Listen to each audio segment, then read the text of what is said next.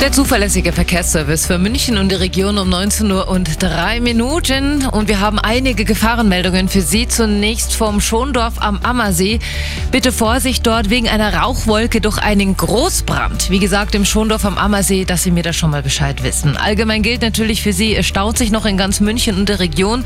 Berufsverkehr überall 15 Minuten länger einplanen, vor allem noch auf dem mittleren Ring und den Autobahnen. Und stellenweise ist es wirklich glatt auf den Straßen, also bitte überaus vorsichtig fahren bei diesen winterlichen Verhältnissen. Wir starten durch mit der A8 München Richtung Salzburg zwischen Wern und Irschenberg ein Pannenfahrzeug. Der Standstreifen ist blockiert und zwischen Perlach und Neubiberg in beiden Richtungen, da werfen Personen Gegenstände auf die Fahrbahn. Da bitte äußerste Vorsicht.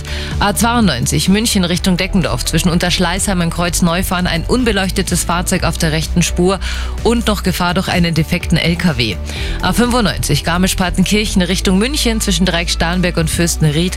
Gefahr durch eine ungesicherte Unfallstelle. Die linke Spur und die mittlere Spur ist dort blockiert. Auch da bitte vorsichtig sein.